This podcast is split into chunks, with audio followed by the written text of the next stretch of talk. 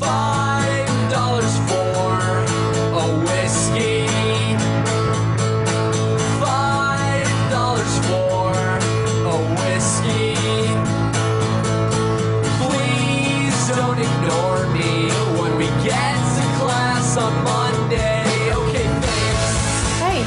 so much for listening to another episode of History, Philosophy, Metaphor. This episode is with Michelle Ciotta, who, aside from being a lovely, very talented person, is like so incredibly knowledgeable about social media. It's amazing. It's kind of as if the internet was created with her in mind so that she could own it. Uh, so this is really, really educational about that. She taught me so much about just being on social media, which is great. So thank you for that, Michelle. Um, you can find Michelle on Twitter. Speaking of social media, um, it's at Michelle in Space, and you can see her UCB sketch video team Pocket Watch uh, through the UCB Comedy YouTube page. So definitely be sure to check those out. Um, other than that, the sound quality of this is a little echoey, I'm gonna say. I would recommend pretending that we are in a space time void, uh, and that'll help contextualize the crazy echoing. I think it still is worth a listen, and you know, just imagine us floating in space, and that'll really be helpful. Um, thank you so much again, and that is it. Okay, bye.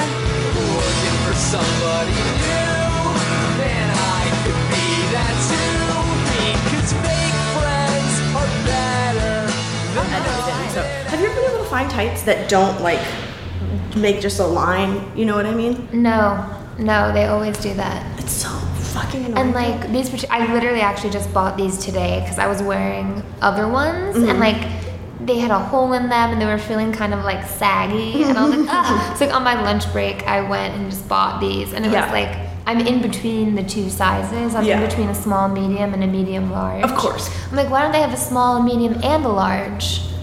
Instead of a small, medium, and a medium large. Because Right. like I feel like I would have probably been a medium. Sure. And I like that they t- take the chance to differentiate. They say small, medium instead of just like small and large or something like that. Yeah. Like we're like we know that there should be a medium. Yeah, exactly. We're not going to do anything about it. Yeah, so I actually I ended up having to like talk to a sales clerk, which is my least favorite thing to do. and she was like, "Oh, I recommend the small medium," and I was like, "Fine." What store was that in? Express. Oh. It was a deal where you get one, and the second one was like thirty percent off or nice. something. Or I'm very lured in by sales. I understand. Yeah. I've had to unsubscribe to a lot of mailing lists just because they're like 50% off tonight only and I'm like, well, I should probably get something. I mean, Yeah, and then it's like if you spend seventy-five dollars, you're like, ah, I wasn't planning on it, but I might as well. Right. Have you ever been to those um, sushi places in the East Village that are like No, 50 I'm not. I don't, I'm not really a partaker of sushi. Ah, okay, that's probably for the best, especially this sushi because it's pretty sketchy. But it's all like 50% off, but it's Oh. all 50% off all the time. So, So then it's, not really a deal. Yeah, it's just half the it price they put down. yeah. Um. Anyway, where Is this too echoey, Beth, or am I just hearing? No, it's really echoey. Oh, okay. Uh, I, there's not really much Okay, I can do about it. I'm sorry, it. I didn't mean to- No, no, no, no, no. It's I would definitely acknowledge it. I know it's echoey. Sorry. Oh, okay. We're in a breather. Um, for anyone, yeah. So you can like hear things breathing around. All these books that are hanging there, are just like, I like that one of them is a cocktail book, as if we were gonna like rent this office space to make cocktails. I don't know. Maybe there's a bar hidden somewhere. We just have to pull the right lever. Oh my god, That's, I they don't tell love you that. that. That'd be amazing. Yeah, this is pretty cool. I don't know if I could take a nap in here though. It's I- empty. Yeah, I I don't trust it I don't. I for don't napping. I trust it for Yeah. everything else. everything, cocktails everything. included. Um, especially cocktails. Yeah, but I don't know if I would want to put my head on Ah, yeah. this. I think is the. You could bring a sleeping bag. yeah, you're. It's the least efficient breather ever. I just do that in the park. um, where are you from? I'm from Long Island. Oh, okay. So, did you used to come to the city a lot when you were young? It's funny, I didn't come too frequently. I'm like, where I grew up was like an hour and 15 minutes away, an hour and a half away, so it's still like a bit of a trek. Mm-hmm. But my aunt would take me out every now and then for different events, and like school trips were usually in the city. Oh, cool. So like particularly, I took an Italian class. You had to take a language in, um, I guess, late middle school, high school, and I took Italian. And we would always come to the city to see things. Like, what did we see? Um, I want to say Aida. That's what we saw. We saw oh. Aida on Broadway. Nice. And then we went to Carmine's. And it was like, we would always go to Carmine's. Whatever we did, always go to Carmine's. And it was delicious. Have you been to Carmine's? I haven't, but I know of it. It's family style Italian food and it's delicious. It's just like so good. And it, I don't know, you're just like high school kids out, you're in the city versus like suburbs of Long Island, which Mm. is awesome to begin with. And then you're just eating this delicious Italian food. Was is Aida Italian? I'm gonna be very dumb right now. It's so funny. Uh, it's, yeah, it's like an opera. So I think that's more like we're like culture and stuff like that. Okay. Yeah. Okay. Because the Carmine's It's so funny. I, get. forgot. I, for, I, like, I don't remember much about it. I just remember it was a great trip. Did Elton John have something to do with that? Yeah, yeah. And it was strange because normally we go to like the opera center to see it, but this was on Broadway. So mm. I, if I remember correctly, when you go see an opera, they have like the words like in front of you. Yeah. And it, since this was on Broadway, they had this like scrolling marquee above the stage. It was very funny. It was very funny because we had also seen an actual opera called Lucia di Lammermoor, which I also do not remember what it was about. But you know, this is all sung in Italian. Right. But it was cool. It was like a cool experience. That's awesome. Um, yeah. But yeah, I will. I didn't come to the city too much. It was always like an event. There was like a reason I was going. Right. It usually wasn't to hang out. Okay. Interesting. So when you were doing like. I don't know, because I grew up in Boston, and so whenever Yeah. I did trips into the city, it was exactly the same, like school events. But um, I would always, I would imagine if you were growing up kind of close to New York, that it would be like for the entertainment industry and like all that stuff, which I guess it kind of. Yeah, but- yeah. I mean, like I interned in the city, Oh, like in college. I went to actually college in Boston. Oh, where'd you go? I went to Boston University. Oh, I think maybe we may have talked about it. we that. may have talked about it briefly. No, Yeah, it's yeah, okay. Um, but I don't know. It's so funny. Like whenever I meet people, they're like, "Oh my God, New York! Like you're from like New New York?" And I'm like, "Yeah." Like I don't know. It almost feels like I mean, New York is obviously awesome and wonderful and full of opportunity. But to me, it's kind of like, oh yeah, it's just like the city. Like that's Right. like a place that I'm familiar with from my childhood that I would go to sometimes. Like I'm was I'm friends with someone who lives in like the Gibraltar, like Spain area. Ooh. And for someone, or even some folks in like Ireland and England, um, anywhere that's not New York, I feel like it's like, oh my God, New York. Yeah. This is the place where dreams come true. This is where, I don't know, the streets are paved with gold type stuff. And like I said, I still obviously love being in New York, but I just feel like growing up, it just has lost a little bit of it for me. This sounds so depressing. Everyone's like tuning out. but yeah, it's like being so close to it, it's not like, I don't know. Yeah. It's like my home base city in a way. Yeah, I completely get that because I, I mean, like I said, I, I'm from Boston, but I went to school. I went to NYU, Mm-hmm. and I didn't go. I went for music, but I didn't really go with the intention of being a performing part of the entertainment industry. Mm-hmm. So I kind of slid my way into that without having those like New York Broadway dreams and then the neon Yeah. lights. And then I started meeting people who were moving here to do that, Mm-hmm. and it made me realize there's something else that I think a lot of people see that is I I don't see it also. Yeah, which makes me feel bad. Yeah. I'm like, I kind of wish I grew up outside of New York so I could come and like experience that. yeah. I'm sure when I was younger, I experienced that. Maybe. like maybe I'm now just like old and jaded. Very old, yeah. Yeah. um, well, do you ever have like people come visit? Because that's usually how it happens for me. Is like I'll see it through a visitor's eyes, and I'm like, oh right, yeah, absolutely. magical. Yeah, like even I have like I had a cousin, some cousins visit from England, and they, it was just like the most incredible thing. And this was many years ago, and at the time, um, Limp Bizkit was very popular. Sure. And Fred, Dur- Fred, Dur- right? Fred Durst. Yeah. Okay. Sorry, I panicked for a moment because I thought that was the wrong name. If everyone would be like up in arms. That would've I didn't so know the lead singer of Limp Bizkit. But my cousin, who's a few years younger than I, was like loved Limp Bizkit. And I remember we went on this like incredible search for a red New York Yankees hat Oh yeah. because he wore that, I guess, in one of the videos. Think Nookie. Yeah. Yeah, I mean that's yeah probably. and so I remember it was an elaborate search, like oh my god, we're in New York, like we gotta we gotta find this hat, like.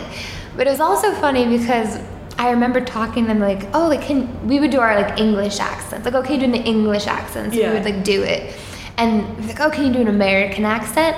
And they would do these like southern, like, the, oh yeah, we're American. I'm like, that's not what I sound like. Do I sound like that? But yeah, having relatives visit is always very exciting. Yeah. like, wow, it's like a whole new world for them. Or like, I remember, I think it was these same cousins, they were like obsessed with OshKosh B'gosh. These were like the old, like the parents. Hmm. They so have we would, fun interests. yeah. I like these people. Yeah, it explains a lot. So we, I remember we went to like the outlet center on Long Island. This is not the city, but like on Long Island. They're just, Yeah. wow, we can't get this brand anywhere else. It was thrilling. yeah, yeah, that old OshKosh B'gosh, you know, hard to get. That's so funny about you said that about the hat. I was on a um, a boat once in Nova Scotia, and that sounded really pretentious, but it wasn't. That sounds great. it was lovely. It was a ferry, so it wasn't like a sailboat or Yeah. anything. um, and there was this family next to me that was Canadian, and the kid lost his hat. And he was wearing a New York hat, and it like flew off in the wind. And he Mm-hmm. he was very like composed about it, but you could tell he was upset. He was probably like eight or nine. Oh, wow. And his mom was like, you know, it's okay. Like it was just a hat, and he was like, I know. And I was like, I need to do something. so I just turned to them. I was like, Do you want me to get you a hat? Wait, what? like I'll live I, I live there like do you want me to send you a hat and they were like really and I was like yeah it's not and it was just another moment of I was like this this kid like had this hat that meant so much to him and Oh was just a vestige of this and I was like I walked past these vendors it was like from a street vendor you know Right. I was like I can do this and they were so happy which was really really cute Oh my gosh, these see. were strangers that you interacted with, and you're like, let me help you out and get you this hat. Yeah, because just you saw, I saw the like extreme. You know, I saw how much of a dream it was. Like, it wasn't just a, mm-hmm. a New York hat, and it made me be like, I need to. Oftentimes, I feel like I should use my the fact that I live here to help people who like so badly want to awesome. be here. But You should start like a service where it's like, what's that one item in New York that you want? I'll find it for you, and then you. that's a good idea. And Yeah. then make a ton of money off of. It. Oh well, not necessarily. Um, so okay, so you grew up in Long Island. Uh-huh. Did you go to just like a regular high school, or did you go to performing arts high school? no, I went to public school on Long Island. Yeah, public school.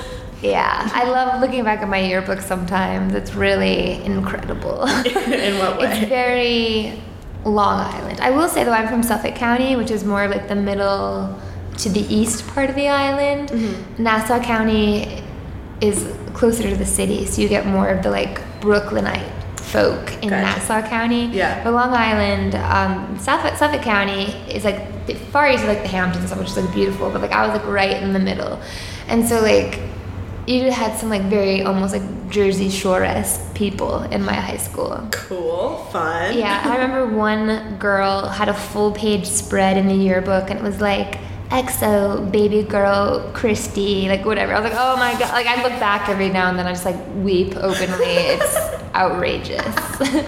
How do you even get a, a thing like? Does she have to pay for that? You can't just. yeah, she was also, I think, part of yearbook.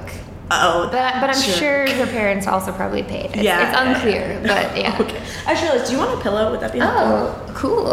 I I had my sweater back Unless there. you were leaning for it. Like, No, well, we okay. do. I also prefer to be hunched over. yeah, nice and slouched. I'm going to this chiropractor for back pain, and he every time I go, he's like, "So, have you been working on your posture?" And I'm like, mm. "No, not at all." yeah, that's like I go to the doctor and like, so have you been like working out? You been exercising? And I'm like, yeah, like I I live in the city, so like I walk a lot. Yeah. And he actually like kind of called me on it and was like, okay, great. So if you go to like Sports Authority or something, they sell like ankle weights. So when you're walking, you can just like have these ankle weights. I was like, yeah, great idea. And it's like I actually went just out of curiosity to like see what this weight situation was. Yeah. But they're quite noticeable. and, mm. Like, I mean, not that I'm the most fashionable person, but like definitely noticeable. Like, not very fashion forward. I don't know. I don't want to be like that person on the subway that has ankle weights on, you know? Yeah, I definitely get that. I actually looked into that because I do a shit ton of walking because I'm a nanny, and so I'm constantly walking sleeping babies.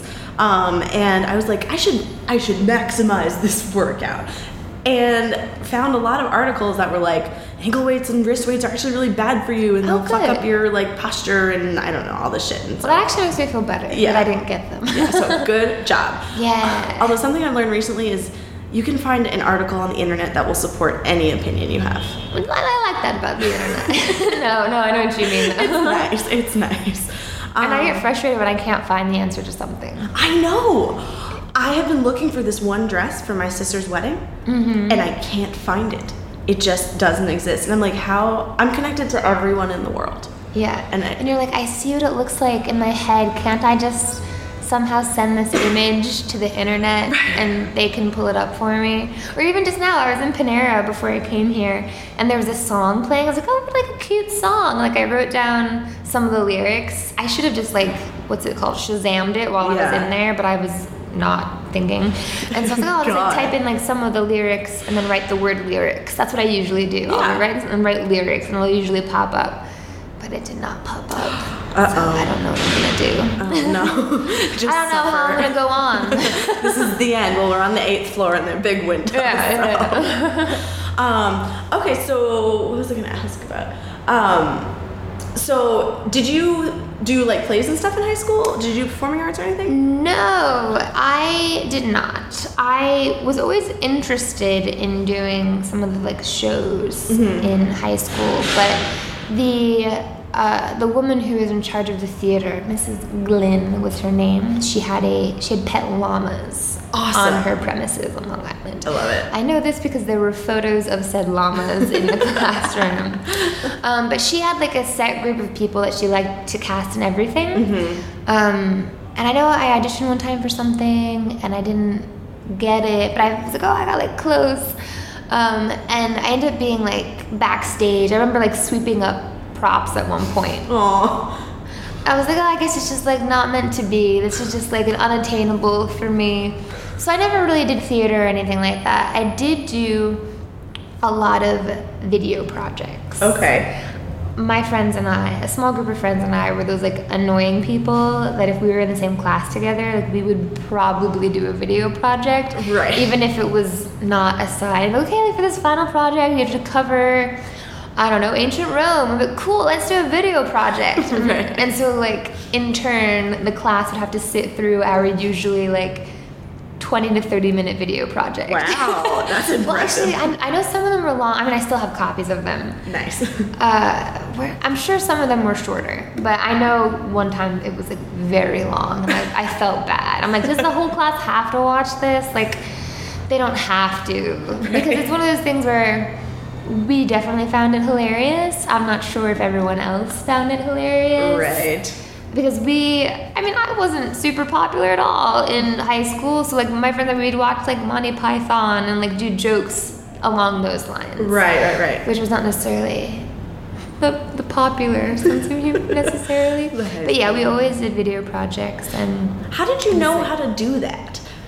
Like- yeah. Well, I, I know my dad always had a video camera and was always like doing goofs with them. Like he was really interested in like at family events being like, oh, oh, like get in front of the camera and then like say something and then okay, cool. So now I'm gonna cut and then you're gonna leave and then we're still gonna we're gonna start rolling again. It's like you disappeared. Like my like my dad was Yeah, super yeah, yeah. stuff like that and like goofy camera tricks. Like he was always had a camera.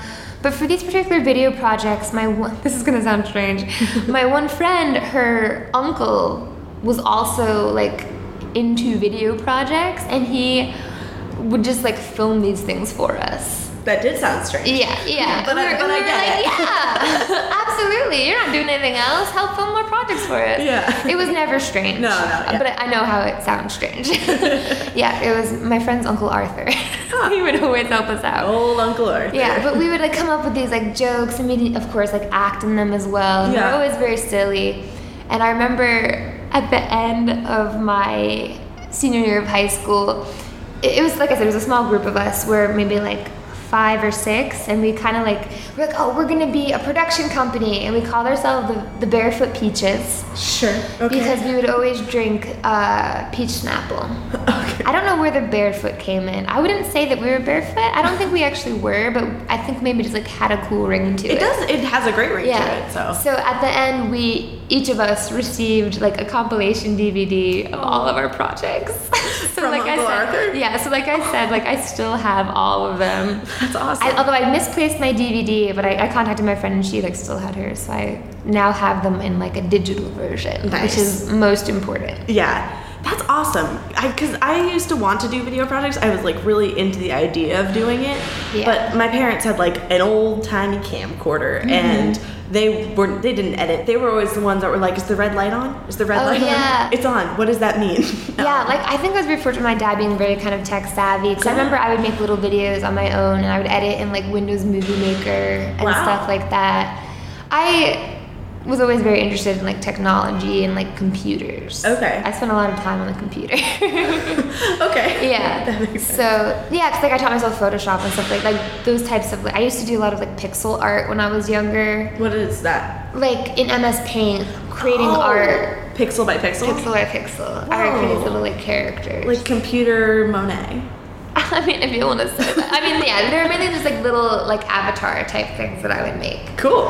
That sounds like yeah, fun. but yeah, we have so many projects. We did it for I have for like our British literature class. That was later in like senior year, but for our Italian classes, I know we did at least two of them, and they were both in Italian. Nice. And I remember that was always a struggle. sure, sure. Yeah, those final projects for language classes are always, I think, hit or miss. Like in terms of being really good and in line with what the teacher wants, or just like mine were always like, yes, this is in French, but I did use a translator. Yeah, you know? one of them was very ambitious. We did this like entire murder mystery thing where I was. Uh, my good friend, her, her name is Michelle. Also, she was the one with the uncle, and so we're we're still very close to this day. And so she tended to be the protagonist in all of our videos, and I was either like some goofy person or like a sidekick. And for this detective one, I remember she was the main detective, and I was gonna be the like sidekick to the detective. Mm-hmm. But in our minds, we were like, okay, the sidekick is always shorter, like, and I'm taller than you. This is not gonna work out. So for the whole thing, I actually walked on my knees. Oh my And they stuffed me with a pillow. I don't know. This is terrible, but and it was so fun. So we had this whole like elaborate murder mystery that like happened on a train, and we were trying to find clues. It was like a lot of like translate. I was gonna say Google Translate, but I don't think that was around then. I think Right. it was more like a free translation thing. Yeah. And I remember the big reveal at the end was that I actually was a traitor. My character was a traitor. So there's a big reveal at the end where I jump up and I speak in Italian and I say, I'm not actually a man. What do I say? I'm like, I jump up, I'm like, non sono un uomo. I'm not a man. I'm not Italian. I'm French and I did it, or something like that. It was like my big reveal. And I jump up and like I put a beret on and like run out. that was our ambitious one. And then another one was more like the history of Italy. That's yeah. It was it's very silly. That sounds like so much fun though, and very ambitious. I always like to hear that people not only want to do things, but then figure out a way to actually execute it. Because stuff like with technology stuff, it's so easy, to, I think, to be um, to get discouraged because you're like, I don't have the money to do this, or I don't have the know-how, and you just like Yeah. figured it out, which is very cool. Yeah, we did a video. This is going to be me talking about my. I want to hear all of it. I want all of it. what, what was it? It was a British literature class, and what it, we based it off. Like I said, we were obsessed with like Monty Python and like mm-hmm. flying circuses. We Oh, based it kind of like on that. And I remember we had one sketch. I guess, I guess it's a sketch where I was a puppeteer, and I was doing a Beowulf puppet show. Of course, Sure, I was. as you do. And I was doing all the voices for the puppets. And then at the end, there's like a dragon that comes in, and so we just had this can looks like a dragon, just goes like scorch, and we just have these like fake flames. yeah, it's bizarre. That's awesome. Yeah, it's funny. Lisa Mandel has a show at the Pit. Yeah. That called um, the Bitch Seat, and I actually was on that and showed that clip, and it was just was like a walk down memory lane. That's awesome. Are you still proud of the projects? Like, do you like watching them? Going back, I'm like, this is pretty impressive. I I think for the time. Yeah. Um, like I said, some are a little bit long, but yeah, it's it's always fun to go back and be like, oh, okay, like I see where I was at back then. Right.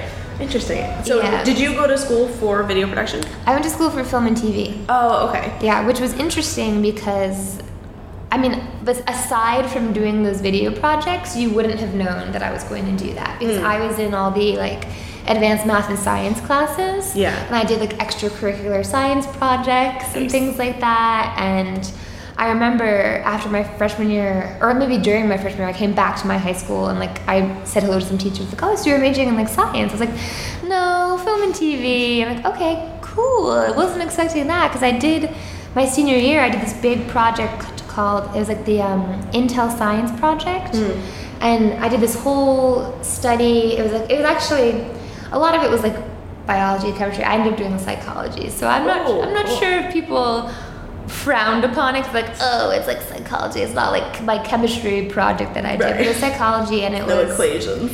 it was really quite heavy the project. It was shortly after it was like um what is the best way for me to describe this? It was the effect of media um, after like mass tragedies. So this Oh, was not too long after 9-11 and stuff like that. So i remember i would go into classes and like interrupt of like and you know i'd ask the teachers beforehand. I conducted this study based on yeah um, people's responses to this kind of negative imagery versus regular imagery and um, if we become like desensitized to it and stuff like that so i was like pretty into like science and like psychology like i worked Right. with a psychiatrist on the project it was like a big deal so for Yeah. some folks that knew me were like you're not doing science like you're not doing that Yeah. because I remember I was, um, they had electives in my high school. I'm not sure if all schools had different types of electives like this. Yeah. Mine. That- I mean, I think a lot of schools have varied electives, but I yeah, think I had an aerospace and flight class That's that I took. That's awesome. And it was me and one other girl in the class. And I was convinced I was going to be an aerospace engineer and that I was going to like work for NASA or something like that. But it ended up working out because I'm not good at physics. and I, like it's kind of important. But I took that. But then in the same vein, I also took a uh, like an improv class. in high school. They, it was like what was it called? It, improv for.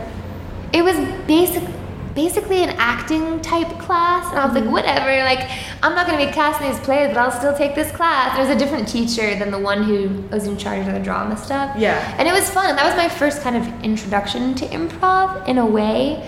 But still, it's kind of like, oh, this is like a scary thing. It's like kind of fun. Yeah. My high school had a it was like an after school club called Living Theater. Hmm. And I remember I was like, oh my god, this is so cool. Like I went to a few of them. This is so great. But it was more like short form Ah, stuff. yeah. And I do not like being wrong. And I don't like doing things incorrectly. Like I like to do things perfectly, Mm-hmm. basically. And so I had a great time these first few ones that I went to, and one of my te- one of the teachers was like, "Oh wow, this is great. This is your first time." It's like, "Yeah, like this is so great, isn't it?" And then there was one time I went and like I messed up. Like I misheard the directions or something and I never went back. Mm-hmm. So I let fear kind of rule in that scenario. And I was kind of like, yeah, I probably should have kept going. But yeah, that was like my first introduction to like kind of like improv. But I never did like real theater per se. In college, I guess I did a little bit. But that was also through this web video. I've I've always kind of been part of this like web video Yeah. thing. Um, I guess not so much when I was doing it in high school because there wasn't really YouTube then. But it was the video. But part yeah, the video part Yeah. of it. And in college, my freshman year um, at Boston University, they have the there's a View TV. Mm-hmm. Like they, it's like a TV channel that's like on Yeah. campus. And they had a few like shows, and so there was like a drama called Bay State because there was uh, a street called Bay State basically, and it was like this whole Bay, like Bay State? Bay State. Like Massachusetts is the Bay State? Is that what no, I think there was a street called Bay State that there were like brownstones on. Oh, that's possible. I'm doubting myself now that I say it, but yeah, it was called Bay State. And I just want um, to make sure I'm hearing you correctly. Oh yeah, So, yeah, Okay. And it was like a soap opera. Nice. And so there was that show, and then there was a show called Shadows, which was like a sci-fi thriller Yeah. type show. I actually was a guest on it one time as a vampire. Oh, fun. And it was some of my strongest work, I would say. um, but then there was also uh, there was something called Tonight, which was like a late night thing, and then there was this group called Overexposed, which is a terrible name, but that's what I was part of, Mm-hmm. which was the sketch comedy Cool. uh, group, I guess, the video sketch comedy group, because Right. there was also the stage sketch comedy group called Slow Kids at Play, and those kids that were like a year above me, my year, actually came to the city and ended up forming Pangea 3000. Oh, who would wow. perform at UCB and stuff like that. So mm-hmm. I was like, oh man, I should have done that. Why didn't I do this? Right. I mean, it was a very aggressive like audition process for that. I mean, as with this as well, I guess. But yeah, I started just kind of like hanging out on set and like being a production assistant on those shoots, and then I became head writer, which was crazy. How did that happen? Yeah, it was really insane. Um, I remember, I'm trying to, so I basically was like, I will be crew, I will help with anything. Because I wanted to be involved. Because I had so much fun doing everything in like high school, and like I was in the film and TV program, but it's a lot of like theory and also like production. We're using like film cameras and stuff like that. This Right. felt more like silly and fun. Yeah. And so I did. Uh, I remember I was like, I want to be part of crew. I'm gonna just help out. I'll hold the boom pole. I will just do whatever. And then I, I don't remember if I submitted a. I must have written a sketch. I mean, for this to happen. And I remember I did like a cold read of something as well. So I was occasionally like appearing in sketches as they came up. We didn't have like a set group of actors or anything like that. But one of the guys really liked me on there, and he was the head writer. And then he went on to do some other stuff. And I guess he had seen some stuff I wrote. I mean, I hadn't written too much. I don't even think it was that good, but I think he just particularly liked me and my spirit, and then like I was around a lot. So I ended up being head writer for a little while, and then once again, I actually let fear kind of get in the way because when the executive producer was moving on, they offered it to me, and I was like, you know, I think I'll just be associate producer. Hmm. And so looking back, I'm like, why did I do that? Like that's crazy. Right. But Well, were you enjoying being a writer? Because I feel like if you're executive producer, you lose a lot of time. It's so funny because even though I was like this quote unquote head writer, I was more of a leading the writer's room type person. Like I wasn't writing a whole lot. Like I had written a few sketches. One of them was called Gandhi Gone Wild, which I don't think ever saw the light of day. Like I remember we filmed it, but I don't know if we. I don't know. I don't think it's in any of the episodes. I think I don't know. Who knows? Who knows? but yeah, so like, I had written some stuff, but when I was in head writer, it was more kind of like leading the conversations. But this was you know such a small scale, just like on campus and stuff like that. Right.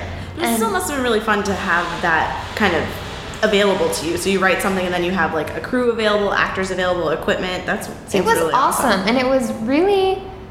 It- It's kind of like the same stuff I'm doing now. Like honestly, it's like not too far off. Right. And I've always kind of liked performance, but like I said, I wasn't really pursuing it too much. I just kind of like, just let me be involved. Like let me be involved. Yeah. And a lot of the people that I knew through Overexposed were also doing the short form group on campus, short form improv called Liquid Fun. Also the worst name in the Mm. That's world. really gross, gross. Yeah. super gross. And I was like, I refuse to do this. Like, they were like, come on. Like, Yeah. I absolutely will not do this. Yeah. Um, probably partially because of my like freak out in living theater in high school, but also I was Mm-hmm. like, ah, like, I don't want to be put on the spot like that. Like I said, I kind of like to do things correctly. Yeah. I like to like get it right and not let anyone know that I messed it up. Right. That's why sketch video sketch is awesome. Yeah, exactly. So you edit it until you love it. Yeah, absolutely. And you can play around with stuff, and if it doesn't work, it's totally fine. Right. Leave it on the cutting room floor. So I never did that, but I, you know, had a lot of friends with that, and a lot of those people were also part of one of the theater groups on campus. So my first foray into theater there was a radio production. Oh, cool. Uh, well, know, quote unquote, radio production of It's a Wonderful Life. And I played the role of young Mary. Okay. So Mary at the beginning when she's like seven, and like women, woman number three at bank or something. Oh, like yeah, I remember that role. Yeah, Yeah. yeah, yeah. and I remember that particular one was funny because I met a lot of people there that I ended up still being friends with today. Some of them have actually made the move to New York as Mm-hmm. Oh, cool. well. Yeah. And uh, I remember being like, "Oh, great! I'm this young girl. I'm gonna let me. What voice am I gonna use for this young girl?" And I was like, "I don't remember exactly what I did." I was like, "Oh, okay, so I'll talk like this." And they're like, "Oh, that like sounds too young." I'm like, "Okay, I'll like this." Uh, it's a little bit too young, so I ended up using my regular voice. And they're like perfect. yeah, they're like, sounds great. I'm like, yeah, okay, cool. Woman number three at bank was a little more. ang- I don't even know what she said. Some something was probably like, give me my money back or something. I don't know. yeah, woman number three always talking about her Yeah, money. Yeah, yeah. yeah. But one of those people that was part of that was Sean Reedy, who's a performer at the Pit. Mm-hmm. He's on And Robin now, I think. But he was like the director, I think, Oh, of cool. that. And yeah, so we keep in touch. And my actual, my boyfriend now was in that, but we were not dating at the time. Oh wow. And Did so that's how I started dating him. here. In New York, yeah, not in college, Wow. which is funny. But yeah, a few other people we're still friends with. So what do you do now? What do I do now? Good question. As far as work goes. Yes. Um, I just got a new job, so I'm working at a small production company, and I'm doing. Um, they've done a few documentaries, and they actually have one coming up. They just got funding for. Cool. But I'm helping out with a web video project they do called the Story Exchange, and it's a, a project that's in collaboration with the New York Times, and it they do pro, video profiles and articles on women entrepreneurs. Nice. So each video has a corresponding article about um, w- these women who have started their own businesses. Yeah. And so I'm doing more of a production coordinating, like office manager side of things. Mm-hmm. Um, prior to this, I had been working at the Pit actually, and it was just it was time to move on because it, it was funny. Like during the day, like all I did was think about comedy, and then. At night, it was hard for me to like work on my own projects almost. I was like, oh my god, nonstop comedy Yeah. all the time. So this is a good change of pace because it's a little bit different. It kind of goes back to my like film and TV background a little bit. They have the documentary coming up and then this web video. So I feel like all of my experience has almost like led to this in a way That's because I had, and I had also worked at a commercial production company for a while right out of college. Okay. Um, I was an in-house editor there for a little while. Wow. So I had some experience in that. Type, I don't know. I, I have a lot of interesting mixed experience Which that has been very helpful now. Yeah, definitely. Yeah, because prior to in-house editor, I was also, also I'm sorry, also office manager there. So Oh, okay. in that sense, I was also like dealing with agency and dealing directly with the directors. Mm-hmm. So well, commercial directors. So it was it was good. And then after that, I did a little foray into casting. I was a casting apprentice. Oh, wait, Which which means- which uh Which what- place? I worked at Telsey Okay. and Co.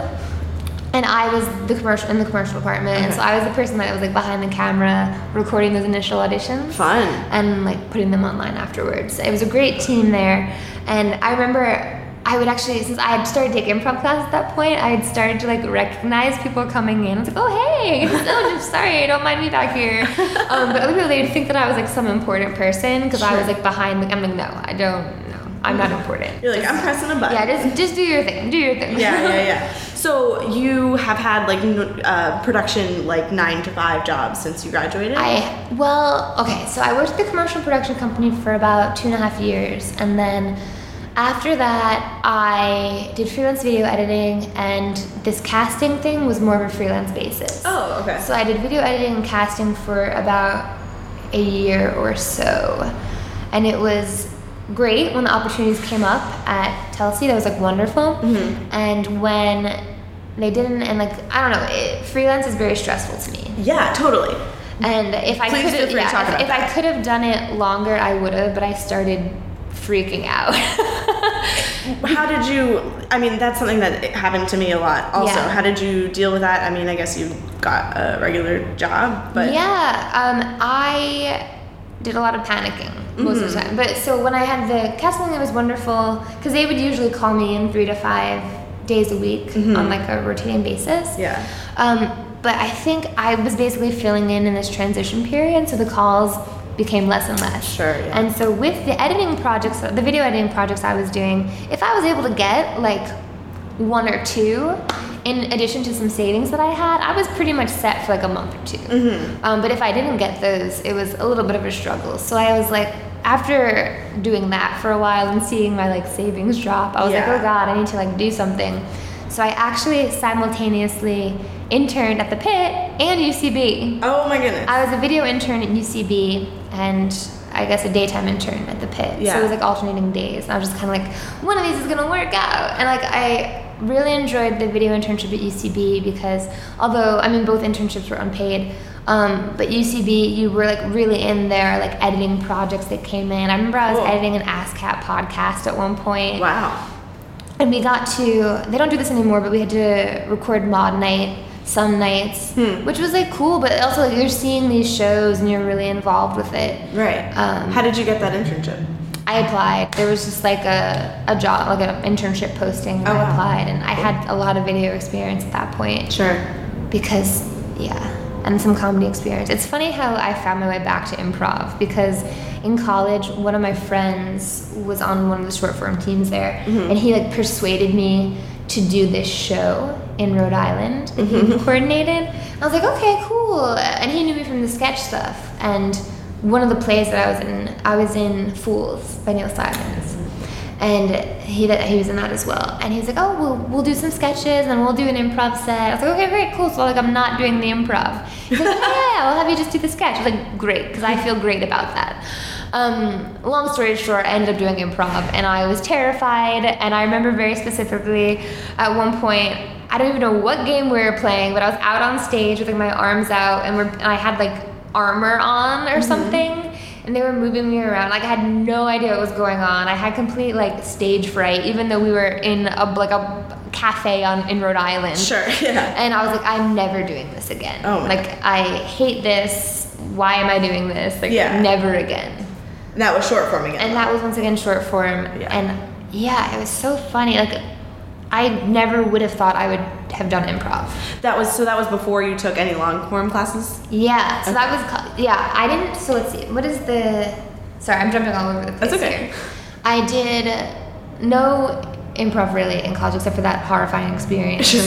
Um, and then after college, I got that job at a commercial production company quite quickly. So I was interning there, office managing, and I was editor.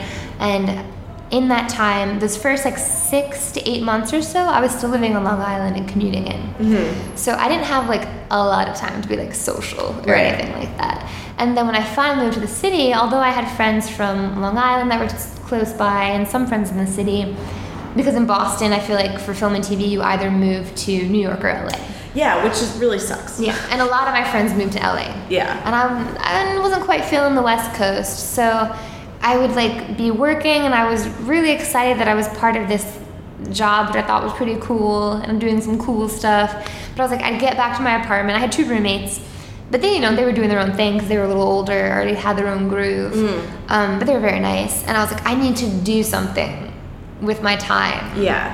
and a friend was around and we like went to see a comedy show and the first imp- long form improv I ever did actually was at the pit. Oh, cool. And it was a level zero class. Nice. Because Who was your I teacher? was terrified. Yeah. Yang Miller. Oh, I don't know. Not there anymore. I, Um, I guess he has not been around as much recently. Okay. Yeah. So Yang Miller, level zero. I took level zero class because I was once I like I said terrified. I Mm-hmm. was like, the idea of performing in front of people after my like big burn in Rhode Island. It's just like I don't know how I can face it again. Right. Uh, but level zero was only four weeks, and there was no performance at the end. So I was like, I feel good about this. Like, I'll get my laughs in. Maybe I'll meet some new people. Don't have to perform in the end. Great. Yeah. And then I ended up having a blast in that class. I still, do I still, it was a very small class. It started off to be a bigger class, but then by the end of it, I think there were only like five of us, or like four or five. I heard that happens a lot in level zero. Yeah, and it was a mix of age groups, um, and there were some older people, and I think I was one of the younger people. And I don't know, I just had a really good time. There's one girl I still like keep in touch with, kind of, but then I just ended up signing up for the next class. Yeah. And then I took all the classes at the pit, and then I took all the classes at UCB, and some advanced classes there also. And I haven't taken, I took two classes in the magnet too. I mean, Nice. not all back to back, but Right. I've tried to go to all the theaters. I remember mm-hmm. for magnet, I took one musical improv class, which was super fun. Ooh, I really want to do that. Yeah, I had Tara Copeland as a teacher. She's now in LA, but she mm-hmm. was so wonderful. And then I took a two prov class. Oh, fun. Yeah, you go in with like a partner, and so it was Oh, fun. And that's actually how I met the Andrews sisters, who also host a show at the pit. It's so Oh. funny. Every, all the worlds like come together. Yeah. I feel like it's a very small world eventually. Yeah, it ends up being like- very small. Yeah. Okay, so since I know obviously you have the job in production now, and that's something that is not like there's no time limit on that. Is Yeah. that right? Is that what you want to stay doing, or are you trying to move towards more your own projects and performance and stuff? It's it's funny because I've been asking myself this question Ah, a lot as well. let's get into because it. I remember when I was younger, I had a cousin, or I still have a cousin, and my aunt was like talking, and she's like, "Well, you know, she's just so good at so many things. She just can't decide on what she wants to do, so Mm-hmm. she's just gonna be doing like whatever." And I was like, Ugh. I remember the time like scoffing. I was like, "Oh, like what a hack! Like she can't. She's just so good at so many things. Like Right. Whatever." Yeah. And so now I'm kind of like, I want to do all of these. things. So I find myself almost in the same place. Yep. Being like, I want to do so many things. I want to, I want to produce videos. I want to act in videos. I want to edit videos. I, I don't know. I just want to do everything that I can do. Yes. I mean, and at this point, I'm just kind of like trying to see where that takes me, which maybe isn't the best idea. But Mm-hmm. Well, why? well, I don't know because it's interesting. I feel, and I think Jamie actually touched upon this a little in Mm-hmm. episode too, where it's like a lot of people who are performers are like, I want to be a performer. That they- they know they want to be a performer. Yeah. Or like, um, yeah, they- they just know what they want to do, and I feel like I don't necessarily know, and I do think it, it is okay to some point. Like, You don't want to necessarily limit yourself or Yeah. not try something because you don't think it's part of your path Yeah. Like like I said, improv was something I didn't plan on, but it has led to so many friendships, opportunities, and even the internship at UCB. I'm now on a UCB digital team, so I'm doing video projects with that. Yeah. And I have a solo show coming up at the Pit. I saw that. Yeah, that's really cool. I'm gonna go to Yeah. that. Oh no, no, no worries. Mm-hmm. I'm so, I'm like I'm like everywhere. I, I just like to be doing as much as possible all the time. Yeah, totally. Because if I'm not, I just go crazy. Right. And I actually have a really hard time relaxing. And I posted about this on Facebook. I'm not gonna call out the person who commented, but I wrote something like the jokey along the lines of like, "Wow, like I finally have a, a day off. Like, how do you relax?" Or like something Yeah. like stupid like that. And then someone commented, I hope he's listening. No, he was like, uh, "If you're." If you're in New York and you have time to relax, like you need to get out of this city or like something like that. And I was like, boo, you don't even know me. like, I'm Yeah. always busy. Give me a break. like, this is my one time. Yeah. But it, it is hard for me to relax because I feel like I need to constantly be moving, constantly be doing things. Yeah. Because I definitely fell into a rut. Was it last year? I don't know. In my mind, it was a rut. I was still doing things, but it wasn't as much, I think, as I would have wanted to be doing because Yeah. I, when I first started taking improv classes, towards the end of it, I used to do a video a week. Um, myself that you would and write and. myself and Lorraine Sink, we used to do this little video series where it was kind of video blogging. Cool. We would just kind of like meet up on a Saturday, and we would just be like, okay, let's do a video. We would like talk about a topic, and then we would just improvise on camera. Cool. And it was fun. And then like she ended up doing her own thing eventually, and I ended up doing my own thing. But like I was producing so much content, and I was like, mm-hmm. this is great. And so I reached a point where I don't know exactly what happened, but I, it slowed down a little bit. Mm-hmm. And I was like, oh my god, I need to be doing more. Yeah. what what else can I do? And I think that's why. Well, well after that, let's see. I did those video projects, and then.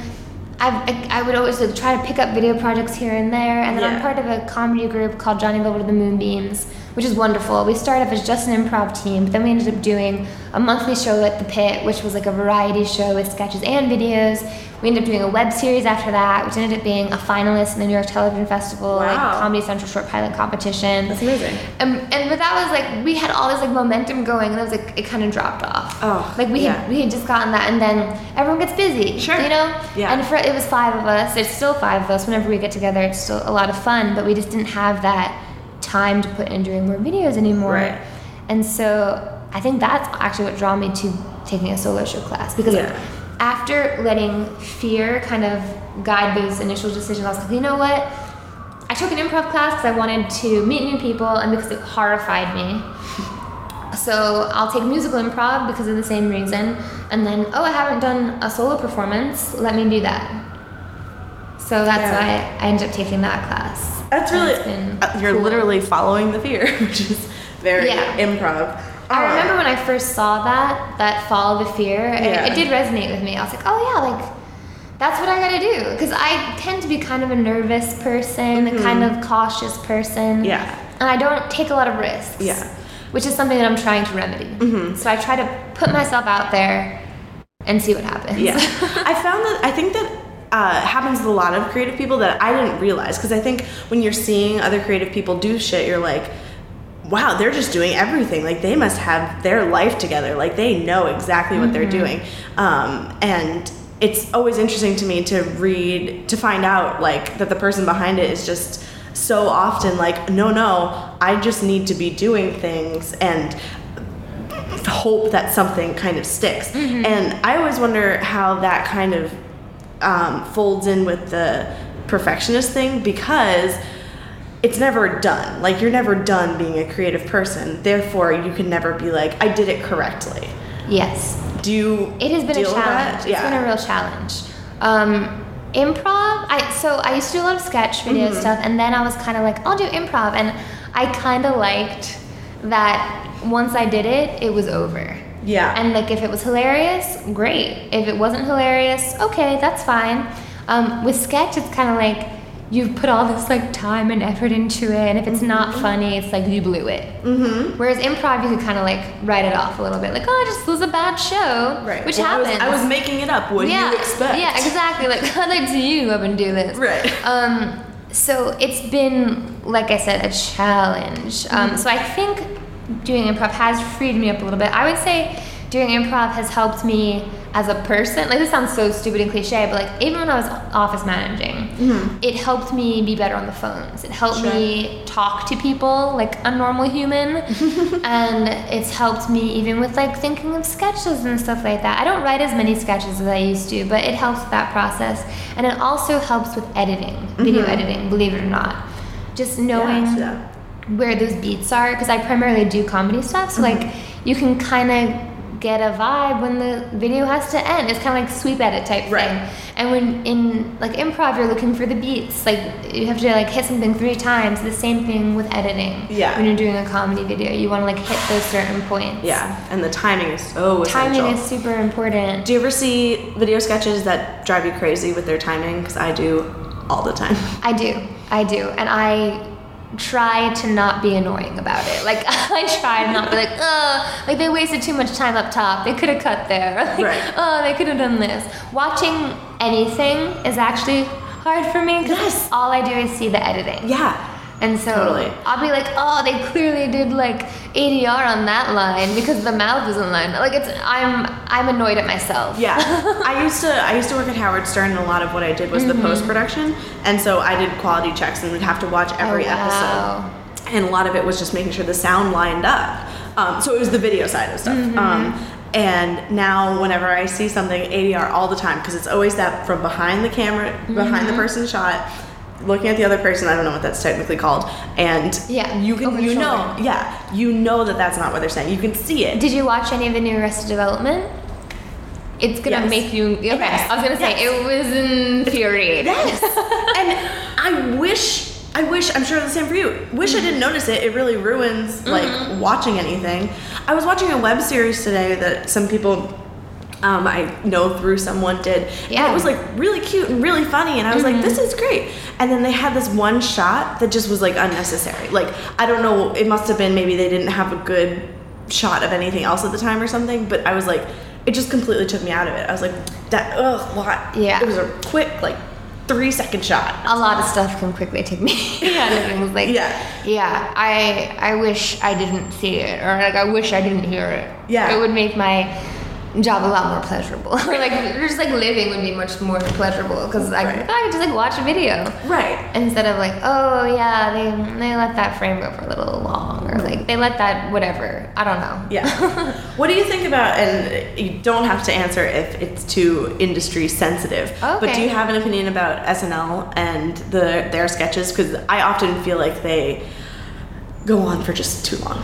It's interesting. I have some thoughts on this. So they have gone through many types of like video elements. I Mm-hmm. feel like because there were those um oh god what they called like the Rob Smigel Smigel like those early Oh. ones those kind of like shorts like Yeah, the do Duo, yeah. like this is very time specific and like I feel like Lonely Island like those Andy Samberg Mm-hmm. those were kind of made for YouTube in a sense. Yeah, I feel totally. like it was like okay, you'd see it on the show, but then you'd see it on YouTube, and it was like a huge hit on YouTube. Yeah. Um, but yeah, I think sketches are going a little bit long. It's interesting to see the Good Neighbor sketches because they're like kind of like the new digital short people, like um, like Kyle. Mooney. Oh yeah, yeah, yeah. and Beck Bennett, Mm. and very funny, very unique sense of humor. And like I've seen their stuff on YouTube, and I, I almost feel like it plays better on YouTube for Yeah. some reason. Um, It's strange in the context. I don't know. It, yeah, it's interesting. It's interesting because I think we're so used to this short YouTube world where like there's a short video you watch like at work when you have like two to three minutes Right. to watch something. Yeah. And then to like see it on screen is very interesting. yeah. But I've had this conversation with my digital team too. It's like the the shows that are doing it so well though do it so well. Like Like, Key Key and and Peele. Peele So and Amy good. Schumer. I think Yeah. those are like my top two right now. Mhm. They have found a way to make sketch comedy still hilarious, but also very cinematic Mm-hmm. in Key and Peele's world. And Amy Schumer also very funny and very and like it looks good and like you can see those online and shareable. It seems like a lot of shows, even like Jimmy Fallon has really capitalized on this. Totally. A lot of shows understand that there's the TV element, but there also has to be a shareable element Yep. on YouTube, whether that's a clip from the show, whether that's a behind the scenes segment, whether it's A just like one of their like- digital short things. Yeah, oh my god, like at midnight, like what an incredible idea. Like Yeah. I wouldn't have thought of that. Like Mhm. what an incredible idea. Genius. And they have done so like I don't sorry at midnight. I don't actually really watch the show, but I see the hashtag and I'm like, gotta get in on this. Like Yeah. maybe I'll get featured on the show. But, I mean, I haven't yet, but it's fun to see people that you know get featured also. Mhm. Um, but it's just like everything you have to think of in this kind of social aspect. Everyone is sharing. Everyone wants to be part of the conversation. Mm-hmm. So it's how do we involve people in that conversation? Because that's all social media is in a way, like a big conversation. Even YouTube is a social network. Right. It's a community, and a lot of people don't think about it that way. Mm-hmm. Yeah. Yeah, it's That's interesting. No, yeah, that is very interesting to me. So when you do your, if you're advertising something for yourself or your UCB team or something like Yeah. that, do you guys approach it in a different uh, manner, or do you think about that when you try to advertise it? I think about it more than most people probably should. Yeah. I will say that I tend to be the one in any group I'm in to be like, okay, cool guys, so like we're gonna have Twitter, we're gonna have this, like I'll update it. Mm-hmm. Right. Like I tend to be that person because I'm crazy. Um, yeah, the important thing to remember about social media is that uh, um, you don't want to share the same thing on every every social media thing. Uh-huh. What am I trying to say? Not On every platform? platform that's the word on every platform because then why do i want to follow you on every platform Right. so there's certain things that do better on in certain places so gifs for example i'm obsessed with animated gifs Mm-hmm. they do a great way of advertising yourself on tumblr like gifs huge on tumblr Yes. can't do GIFs on Facebook. You can only just start to do them on Twitter. But Tumblr, huge for GIFs. And also something to remember is you want to be able to promote your show or video a lot of times, but in different ways. Right. So when we promoted our web series, we had one day where we like pr- actually for the web series we ended up doing. Um, okay, so there were five of us, five characters in the series, mm-hmm. and so leading up to the premiere of the series, we did five little like character teasers hmm. each day leading up to it. So Right. one of them was Justin, one of them was me, one of them was Keith. And so it's like, oh, try it. Okay, cool. Like I, I know about this series. And then when it got to the series come out, we had like a big like event, and then like you hit that. So like episode one is live, and then we had a game plan of like, okay, maybe we'll put some gifs on Tumblr one day. We'll post a behind the scenes picture on another day. We'll tweet a quote on, you know what I mean? Like just thinking of all these different ways you Yeah. can promote something that one doesn't feel like you're selling something to someone. Yeah. Um, and like I said, it's different each time. So like GIFs for Tumblr, Facebook pictures do very well on Facebook. Like behind the people love behind the scenes. I try to encourage everyone to do behind the scenes, like videos even too. Yes. Like at the end of our series, I wish we could have done more, but we ended up doing just one kind of like finale behind the scenes thing. Yeah. But like, um, are you familiar with Barely Political slash Key of Awesome Mm-hmm. Yeah. Mm-hmm. on YouTube? They're incredible at this. Yeah. They do their Kesha parody. And then you go to the end of the Kesha parody and you have them, the people behind it, being like, hey, thanks so much for watching that Kesha parody. We're the guys behind it. Um, here's the person who was in it. If you want to know how that awesome video you just watched was made, click on this behind the scenes video. Yeah. And so then you get to get a little look behind the scenes, you feel involved, and then it's kind of like that's also more content for their channel that people can be viewing. Mm-hmm. And I mean, like I said, it's all about this like conversation, getting people to share, getting people to talk. It's like, oh, a lot of people for YouTube they refer to these things as calls to action.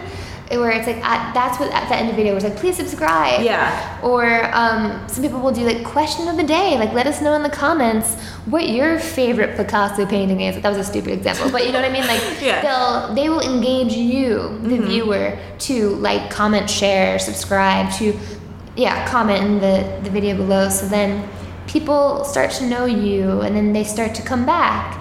And they another incredible YouTube channel. I am very much in the YouTube world. Yeah. So another incredible YouTube channel is the um, Kids React. I, of course, so The. Fine Brothers. Yeah. Incredible. And also um, Epic Rap Battles of History. Mm-hmm. Those are two channels that use a lot of audience participation. Right. At the end of each one of those, it's like, okay, the kids reacted to um, Gangnam Style. Which they react to next? And then people comment Right. they share they and then they check back for the next video to see if their suggestion used. was used, Yeah. same thing with epic rap battles um, vloggers do it also Mm-hmm. if, if it's like um, hey we we're doing this video what i'm trying to think um, leave a comment a lot of vloggers do like comment review videos Yeah. where it's like have a leave a friend message in the comments yeah vlogger, yeah. and we'll we'll talk about it and so then that's you feel part of the community you feel like you are contributing to this Yeah. and it makes you want to check back Yeah. and it's exciting And you think that that's possible to do with like web series or more scripted content as well? i think it is it's it's harder i mean if you have a set cast it's easier because you can just be like hey remember me from that video Yeah. so that's what we tried to do at the end there but some youtube channels the lizzie bennet diaries did that Yeah. it's basically pride and prejudice as told through video blogs cool. So you have like, hey, like I'm Lizzie, you know what I mean? Yeah. And they each each character has their own Twitter account, Nice. and I, I think it is that show that has it. But you can interact with the character. Oh well, if I think it is that show, but if not that show, My Music definitely does it, which is another Fine Brothers Hmm. thing. But you can interact with the characters on Twitter too. Mm-hmm. That's helping develop your That's character really cool. voice. There's that really annoying. Well, I shouldn't say that because I haven't seen it, but it seems kind of annoying. TV show Selfie. Oh yeah, I, I haven't seen it, but I hate Yeah, it. and um, uh, I want to say Amy Pond. That's not her name. Karen Gillan, the main character. Mm-hmm. Her character has a Twitter account, oh, that makes and sense. And so it increases like fan engagement and stuff like that. Yeah. yeah. This is all very fascinating to me. I feel Mm-hmm. like I could ask a million questions about this and like also feel like I should be taking notes, and then I realize that it's being recorded, so I don't. I could talk about notes. this for hours. Good to know. Yeah, Good to know. and I learned a lot because when I was at the pit, we developed a relationship with the YouTube space here in New York. Uh huh. And so they have different like workshops that I was like able to attend Cool. and stuff like that. So that was very cool. That's awesome. Yeah. Um, if you don't mind, I want to go a little bit more back to like what you're doing now, and Absolutely. And I know. I'm sorry. I kind of No, just no, go off. It's fine. I like I said, I'm gonna ask you a lot more questions about that when I'm not recording. Yeah, yeah. Um, but so in terms of uh, because you had said at first when you were doing freelance and stuff like that, you were dwindling your savings, which I. Yes. completely understand. Yes, I was. And it was terrible. yeah, yeah, and I'm kind of just coming out of a, a Mm-hmm. stage of that. Do you um, now that you have like a more stable job and stuff like that? How do you fund your projects and and Okay. is that something that you're always thinking about in terms of what you can and can't Mm-hmm. do? Yeah. Um, okay, let me see. What products have I done? I have the unique ability to, I- not unique ability, the, uh, I'm able to shoot and edit my own things, which is very helpful. Yeah. And not a lot of people can do that. Yeah. Um, so I've been very fortunate in that way. But for the web series, for example, we wanted we needed to find someone who could shoot it, who could like help with sound and stuff like that. Because like I was gonna able, I was gonna edit it basically, Mm-hmm. and it was an improvised web series, which was a challenge in itself. Sure. Um, but we were like, we need someone who like knows what they're doing camera wise because like I could direct it, like anyone on my team could direct it, but we wanted someone who was there to like lead the way because we were going to be performing. Mm-hmm. Right. And I have done so many things where I've worn so many hats, it gets a little bit overwhelming and Totally. just goes much more, it goes smoother when you only have to focus on one thing. Yeah. So it's terrible to ask people to work for free. However, oftentimes people will do things. It's like if you're like, oh my god, like hey, I know you're a professional editor. Can you edit this thing for me for no money? It's like, well, like I don't know. Like you're a professional director, you're a DP. Like we, I, I don't know. Yeah. Um, I got very fortunate with this web series because I had a friend, Andy, who I knew from Chelsea Pictures, which is the commercial production company I worked for. I knew him as a production coordinator there. Um, awesome guy. We stayed in contact after my time there. And I reached out to him because I saw he was doing some video stuff and he wanted to do more directing. Right. So I bring this up because it's like you want to make it beneficial for the other person. So he was willing to come on and help us out because he wanted to do more directing. It was helpful for him in his reel and his career.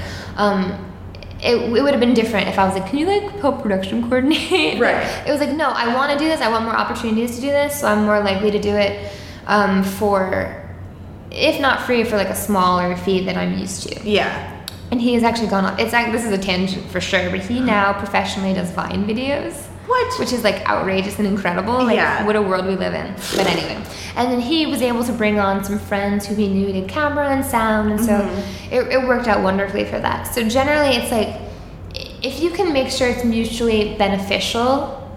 Awesome, Right. Um, and if you like pay for people's meals, like always Yeah. forget. To, um, do ne- do, I'm sorry. What am I saying? Don't forget to feed people super important Yeah. always get lunch or like leave time for lunch because people aren't gonna be happy if you don't Yeah. and it'll i don't know it just it just uh, small stuff like that just really improves the morale on set makes everything a lot more fun go a little bit quicker Yeah. um i i was on yeah i'm, I'm very used to doing things for like low budget or no budget Right. so it's usually like calling in favors or like almost going back to the days of high school, like improvising a little bit as far as like, okay, we need, I don't know, we we need a, I don't I can't think of an example for some reason. But like, we need this prop. How can we get this prop or something that's like this prop for free? Like, can we make it? Can we rent it? Stuff like that. Right. Um, I haven't done this yet, but I will say don't be afraid to use Kickstarter or Indiegogo. Yeah. Well, Um, I've seen a lot of success for projects through those. Yeah. And I say, don't be afraid, but just do know what you need. Mm-hmm. Don't be like, oh man, I need like fifty thousand dollars because you're like, oh. Because I remember I saw someone. And this is once again me being like kind of grumpy and like a, a bitter old lady. But like I saw something and they're like, okay, we need this amount of money, and like this is what we're gonna do with it. And I was like, you don't need that amount of money. Like I was like, I know you don't need that. Right. You're lying somewhere here. so just know realistically what you can and cannot do is very important. Know that you can't shoot in a hospital if you don't have a hospital. Like, Right. It's also not to limit your writing necessarily, but just keep in mind what you can and cannot do. Yeah. Is very important. Yeah, my entire web series that I wrote with my friend that we're Yeah. shooting now, we were like, we could, at first we were gonna have it be a shit ton of locations, and then we were like, nope, let's change the perspective so it's always in this apartment. Yes.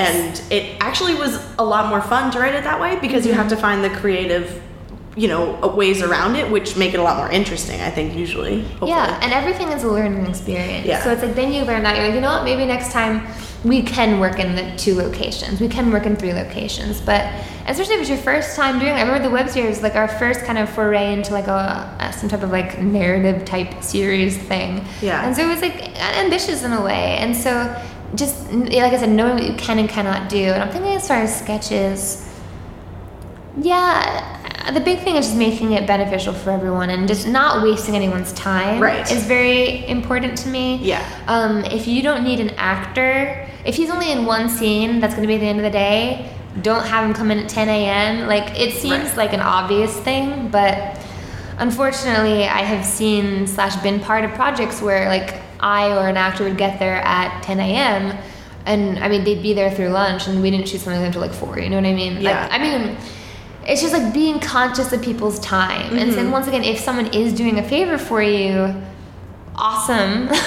but just make sure you're not being rude. I don't know. It's some- Sure, yeah. Just something that I learned at the commercial production company is that if you are like a director or someone, else, you want to introduce yourself to everyone. Mm-hmm. You want to know everyone by name. So if you're directing something, you don't want to just roll in and be like, "All right, I'm directing. Let's uh, let's get going." Like blah blah blah. I make for like when I, when I do a project, I make a point of introducing myself to everyone on set. Mm-hmm. If it's a PA that a random person I know brought on, it's like, "Oh, hello, thank thanks so much for doing this." Like, here's how the day is gonna go on. It's just like keeping that very friendly. Yeah. I just like don't be a jerk. I mean, like I think that goes for everything, but just like be friendly, be professional. Have someone, if not yourself, know how long things are taking. Yep. Because like you have certain directors, or you have certain yeah, I would say mainly directors or DPs who are like auteurs who like want this the perfect shot with the perfect lighting and it just has to be perfect and they're gonna Right. do 17 takes until it's perfect and you're like mm-hmm. no and that's actually an interesting difference between theater and web mm. You can always tell when someone has done more theater versus web because they will want to do many takes Right. and they will want to get it like perfect whereas like video like you can get it close but it's like if you only have an hour to shoot something and you have I don't know whatever you're not going to spend all that time perfecting Right. But, I mean you're going to get to a point where you feel comfortable with but you have to know that you have to move on Right. Yeah. Yeah. yeah, totally. No, that makes a lot of sense. I guess do you ever have issues with people because they're working for free end up not being able to be there? Because that was something that I've run into. That's what I know other people have run into where it's like they're like, I'm sorry, I had to take a paid project. And it's like, That sure, happens. yeah, definitely. Yeah. How do you navigate that? um like an actor or like uh, just anyone, on set Yeah. I guess another thing with production is to just remain flexible Mm-hmm. and to not panic. And especially if you're producing, you want to make everyone think that everything is okay, Right. even though it's not okay. I remember a director was kind of like, "Listen, like I don't know, I don't want to know if something's wrong. I just want you to tell me that everything's getting taken care of." Mm-hmm. And it makes sense. It's um, I guess if it's like if you have an actor bail out last minute. I, gue- I don't mean I mean, you just find I guess you just have to find someone else, or maybe Yeah. have like a plan B for a different shoot date, or if it's like I can only be here in the afternoon, see if you can adjust the schedule to shoot something else in the morning. Mm-hmm. I guess it's a case by case basis type thing, but if you have like a direct, if you have a DP dropout, that might be a more serious Right. issue. It's just a matter of thinking about if you can pull it off that day, if it's if you're comfortable with how it will be. So it's like if you have, if you're a DP that I like working with and we want to bring you on for this project, but you can't make it on Tuesday, we might reschedule. You know what I mean? Like we know that if we bring in Joe Schmo, who maybe isn't my first choice, it's not going to look as good. Right. So you have to think about what like sacrifice, not you know sacrifices you want to make, and the, how you, you can accommodate stuff like that. And that Yeah. stuff you just have to kind of like go with the flow, learn from experience, Yeah. type stuff. How do you manage to do that being an anxious person? I have actually gotten a lot less anxious, I would say. I am quite mellow. Even if I'm like freaking out, I tend to be quite mellow on the outside. Mm-hmm. So you might not know. Yeah. I'm freaking out right now. No. I knew it. yeah. You know, it's just a matter of realizing that not everything is in your control. and that's for me at least. life. Not you not you in particular. No, but no, like, no. Yeah. generally it's like there are certain things you can control and there are certain things you can't control. I used to freak out if i was like running late for a train or something. Mm-hmm. Like if i was like missing if i was going to miss a train. And i was like well i can't control the subway. I can't control any of that. If i can't take control how long it's gonna you know take to get a but i can control how early I leave, I guess. So it's like planning ahead for stuff like that and mm-hmm. just worrying about the things that actually are necessary to worry about. Right. which is something that I had to learn. So it's just like a conscious decision that you're you Yeah. compartmentalize things on purpose. And it's some things like that where it's like if you have an appointment at noon and you're running late, it's like okay, well maybe it was in your control a little bit because you maybe you should have left a little bit earlier. But it's like, you, like I said, you can't control the train. But that's the big thing. You can't control the train. Control the train. Um, that's the big message, the big takeaway yeah, from this. If, you, if Um, you've gotten this far, know that. yeah, and it's like it's. I was reading some book about this. It's like if you can't, you can't control it. So like, okay, you're running late. What's the worst thing that will happen? Really, Yeah. like realistically. Mm-hmm. And oftentimes you'll get off the train and you'll get there five after noon when you were supposed to be there, and that person might have been running late also. Yeah. Or maybe they had to reschedule. You know what I mean? Like uh, things aren't usually as bad as you are going to imagine them to be. Yeah. Yep. be. Yeah. So it's just But that's a hard realization to come to. it's around hard. to. It's hard. I mean, like I said, I have slowly been working towards this Yeah. state of zen that I'm in right now. um, but yeah, like I lateness is something I used to worry about a lot. That was a big thing for me, and I started. I ended up being late to my therapist once, Mm-hmm. and she was like, "I think it's great that you were late," and I was like, "Why?" And she was like, "Because you're here and everything's okay." That's the like, thing. What my is the worst that could happen? Yeah. Nothing is going to fall apart. Even with Right. production stuff, I remember, I mean, try not to be late, I guess, in general. But if you are late, everything is not going to fall apart. I had to go to a shoot, um, and it was, I'm in, I live in Astoria, and it was in like Prospect Park or something. So it takes me a very long time to get from Queens to Brooklyn on a weekend. And Mm-hmm. Oh, it was just was like it was just like everything was going wrong, and I ended up like a half hour late. And like I was worried. I was like, oh my gosh, like I'm inconveniencing everyone. Like this is terrible. Obviously, like I said, I tried to be on time, but things are out of your control sometimes. Yeah. I showed up. I was like, I'm so sorry. I didn't mean to be a half hour late. The trains. I was like, oh, you know what? It was fine. We were still setting up. We had to find a location, and it just was fine. It's like, oh, okay. And like I said, not to make it think like the world should revolve around your schedule, but it's it's okay to be late sometimes. It's okay. I mean, yeah, it, it'll it'll be okay. Right. Generally, generally, it'll be okay. Yeah. There are some people that will make it seem like it won't be okay, Mm-hmm. but it'll be okay. Right. You just have to have the confidence in yourself to tell yourself, no matter what's going on, it's gonna be okay. Yeah. I always like to also just be like, you know what? I'm just on a planet. Mm-hmm. Like in a really big universe. Me being late for something or like fucking up some production or something, really not gonna matter in the grand scheme of things. And I dealt with a producer one time, and this is, I guess, with experience, who Yeah. everything had to have happened yesterday. I was like, I need this. Oh my god, I need this like right now. Like, okay. And it's like, okay, no problem. Um, I'm gonna let you know what I can do. Yeah. Um, also managing expectations. Because I had a boss one time who would want something. It's like, well, feasibly, I literally cannot do that in an hour. I need at least two or three hours. So oftentimes, people like that, you can let them know that I'm happy to do this for you. It's, it's all going to work out, but you just have to realize it will take me this amount of time, and this Right. is why. It's just yeah, I come. I I have two younger sisters, Mm. and I'm the very reasonable one. So I feel like I've become used to being like, no need to freak out. we just have to be mellow. Everything will be okay. Yeah. You have a very soothing voice. It's Oh, very, thank it's very you. like it's okay, yeah. Yeah. I would believe you if you said that everything was gonna be okay. Yeah. Just comes in handy. Um, does your family like they feel good about what you're doing? They support it and everything? They've been very supportive. That's awesome. Even yeah. with the in- occasional instability. I mean, I guess. I mean, luckily, I haven't had to run to them Mm-hmm. to maintain to be like, oh my god, like I need you to bail me out of this situation. Right. But so I think, as long as I'm, and this goes for both my sisters too, as long as we're happy, they're happy to support us in our endeavors. So I have been very fortunate with that. They've been wonderful. Yeah. That's really great. And I, I've been reading a lot. I'm sure everyone has. If you're on Facebook at all, it's just about like women in Mm-hmm. X industry get shit. Mm-hmm. Do you have any experience with that? I I think the improv community, at least from what I've seen, is better, if not okay with like doesn't have an issue with it. I mean, it has. I'm not going to get into like that, but I think the im- improv community is very forgiving with a lot of stuff like that, and I think it's a very welcoming community. Have you had any issues as you've tried to move into kind of more powerful roles of producer, director, stuff like that? Has that ever come up? Um, it's interesting. So,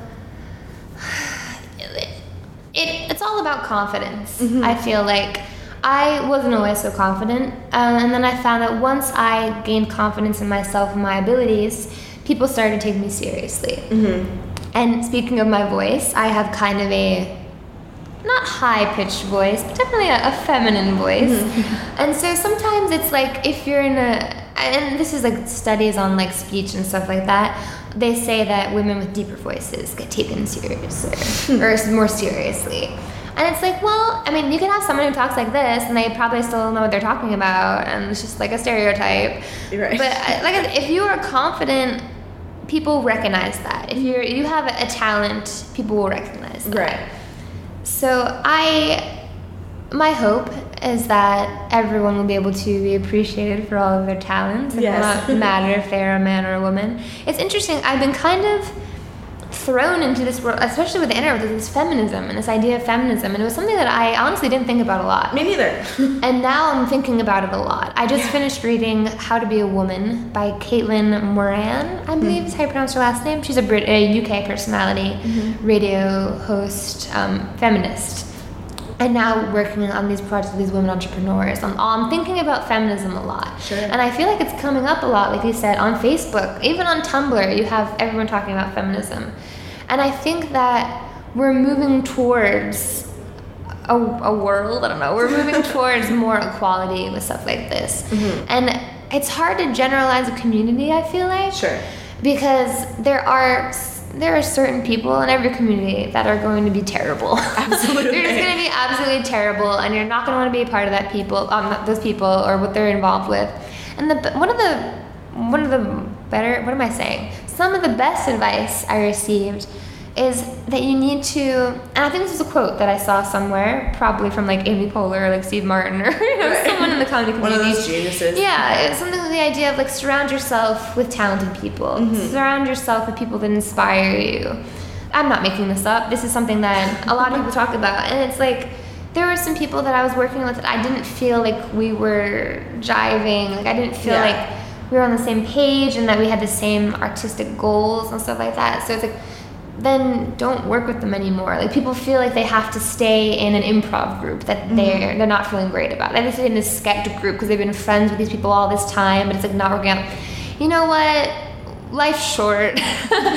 there are other sketch groups. Make opportunities for yourself, Right. Type thing. So if you are a woman in comedy and you feel like you're not being taken seriously for your comedic characters. Create a web series for yourself, showcasing your comedic characters. Uh, We're in a world now where everyone, well, not everyone, a lot of people, especially in America, just do a camera. Yeah. Like, go ahead and film a YouTube video of yours. Like, it, oftentimes it doesn't have to be the highest quality, even.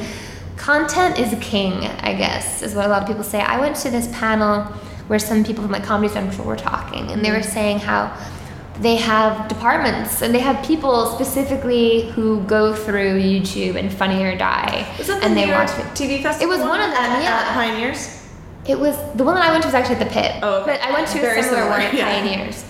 And it was this kind of like content is king. We want to see the ideas there. Bottom line, they just want to see something that's funny. Right. Or that surprises them that they haven't seen before. Mm-hmm. What does bother me though is a lot of these places, these like networks are looking for like reality TV. They're looking for like reality concepts. I'm like, Yeah. oh, I don't know. Do you really want that? Like, Right. like why does Lifetime need a reality? Show? I mean, not for example, but like, like why do all of these places need reality concepts? I don't know. Right. Very. I guess that's what everything is moving towards. Yes. Cheaper. I it's guess would be cheaper, and people one. people want to be able to relate to people, Mm-hmm. and they're like, oh yeah, like that person reminds me of me, or that reminds me of someone I know. It's kind of sad that the written content isn't giving people that. I feel like that's a Yeah. failure by the written content. Yeah, right. But well, I'm glad to hear that you haven't. That hasn't been an issue because it's something that I haven't. I mean, yeah, It sounds like. it's one of those things where it's like if something comes up, I just try to remove myself from the situation.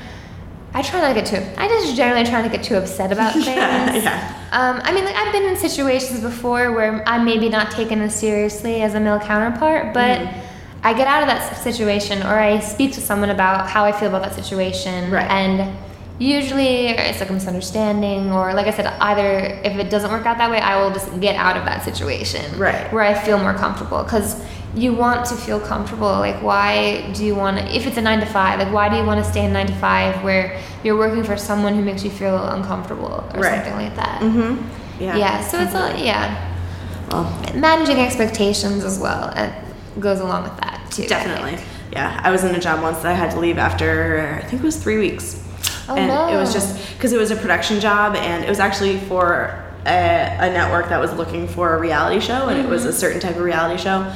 Long story short, basically after three weeks on a four person team, two of us left. Oh no. And it was just because what the people wanted from us was impossible. It was Yeah. impossible to give it to them. Some environments are just toxic. Yeah. And you just have to get out. Yeah, definitely. Um, all right, well, I guess this, so. This breather closes at ten. Oh man. So I have to make sure that we like wrap it up. No, on no, 10. it's totally fine. Um, but so I have a couple like closing questions. sure. I know I just rambled on. No, it was great. It was it was so many nuggets of, of pure lovely information that I'm going to go back to. Um, but in terms of just, I guess so you've been doing this for a while now, and but uh, your experience in let's say comedy specifically, if you ever hit a time that you're like, what the fuck am I doing? Like, why you feel like you're in a rut or something like that? Is there ever kind of a moment or something that you've done that you go back to to be like, okay, well, you know, I did that. Like, I can do this again. Yeah. I mean, I freak out every now and then. Sure. I mean, like, I think everyone does. I think so too, but no one talks about yeah, it. because I heard, was it a? I follow Will Hines on Tumblr, and I think he posted something where he had like just done a show with some like someone that he looked up to, and like he went into the green room, and he's like, "Oh yeah, great job on that show," and they're like, "Yeah, really? I wasn't feeling too great about it." And like, what? You're Yeah. like a hero of mine. I think everyone freaks out about it. Mm-hmm. Um, for me, I just it. I get since I like to be moving all the time, I kind of lose track of what I've done. Mm-hmm. So sometimes it actually helps to be like, oh wow, I did do that video project that did well, or like I did do that solo show which I didn't think I was going to be able to do. So it's so some of my I don't know. I was quite pleased with the web series. Like I go back and look at that every now and then. I'm like, wow, like that was cool. that I did that. And I go back and look at the solo work I've done because I I have in the past tended to rely on other people to support Yeah. or for me to support. And so to see that I could do something on my own, I mean, I love working in a group, but to see that I could do something on my own was really empowering in a way. Um, because I took the, the two classes at the pit. One of them was like level one, and it was like an eight to 10 minute show. And then I did level two, which my show ended up being 27 minutes. wow. And thinking back, I'm like, I can do anything now. like if I was Yeah. able to do a 27 minute solo show, I can do anything. Sure. I mean, Yeah. it wasn't a perfect show, but it was fun, and I. The fact is that I was able to do it without like vomiting everywhere. Yeah. So stuff like that, it's it's just good to remind yourself that you have done awesome stuff. Yeah. Because it's hard sometimes. you forget. Yeah. You forget. Yeah, and it's nice. And also, I have. I think it's really important to compliment people and like tell mm-hmm. people if you like what they're doing, mm-hmm. because like you said, everyone is freaking out. So you might think nothing of it to be like to tell someone you like their web, web series, but like that might mean a lot to them. Yeah. So like just kind of like being super positive and like sharing that energy, I think is really important also. Yeah. Because like we said, everyone's freaking out all the time. So just let people know that you like what they're doing. Yeah. If you if you like it, don't lie.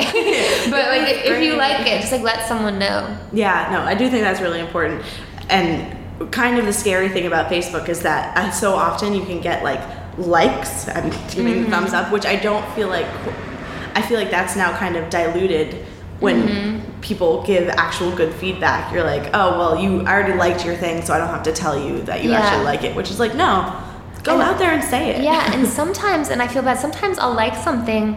I'm like, I haven't watched it yet, and sometimes like I'll forget to watch something. And you're like, oh wait, why does this only have 23 views? I've got 50, 50 likes on Facebook. Right. You're like, oh, like maybe people are just like trying to like, what does a like mean? I guess like, because sometimes it's like, oh, like I support what you're doing. Yeah. like sometimes it's like, oh, I watched your video and I like it, but like I said, just like letting people know is, is very nice sometimes. Yeah. Like when I hear, I'm just like thrilled. I'm like, oh my god, thank you so much. Or like I don't know, people are always happy to hear it. Totally, yeah. I had a show a couple like a week ago ish, um, and someone I was with my team, and someone came up to us after and was like, "You guys were really great. That was awesome."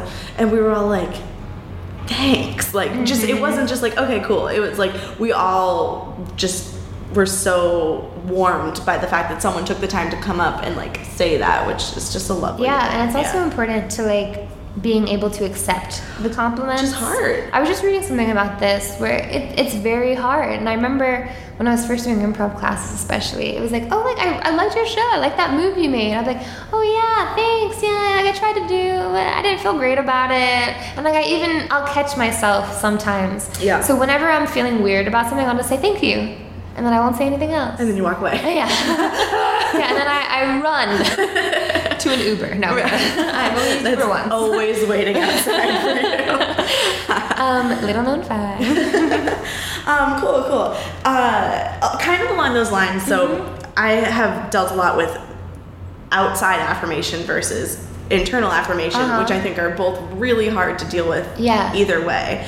Um, I like to do this thing that you can participate in. You don't have to if you don't want to because it's kind of awkward. Oh, okay. Um, but I like to give like a minute, uh, and I'll time it, where I, as the podcast host, am asking you to tell me like what you feel really, really great about what you've done. So essentially, kind of bragging, but you Oh. don't have to worry about being like, but I, but I, you know, had help with it, or Oh, like, okay. which. I know sounds kind of awkward and weird, and it doesn't have to be creative, whatever you want. Um, but would you like to do that? I guess just stuff that I feel proud about. Yeah, or- like something that you've done that you're like that you wouldn't normally just go up to someone and be like, "I'm really good at this," or like, Yeah. "This project I had was awesome." Um, Sure. Let's let's give it a shot. Okay, I'll give you. I'll give you 60 seconds. I will. I'll give you a little wave when it's over. You don't have to stop that if you want. Okay. No, I'll probably stop. All right. So whatever you want. Um, yeah, I would say that I don't give myself enough credit. I think I am actually quite a good editor, and I'm happy to do different projects for people. And I oftentimes will fall into like being so nice, like oh, like oh, one of my this sounds crazy. One of my I'm very nice, and I will not like. I don't know. I'll do things for free or like whatever, even though it's like, well, I could probably charge more for that or Sure, yeah. stuff like that. Um, so I, I would say I'm very nice and that I am quite good at what I do and that more people should listen to me. Because I have a lot of great ideas. um, no, not that I'm always trying.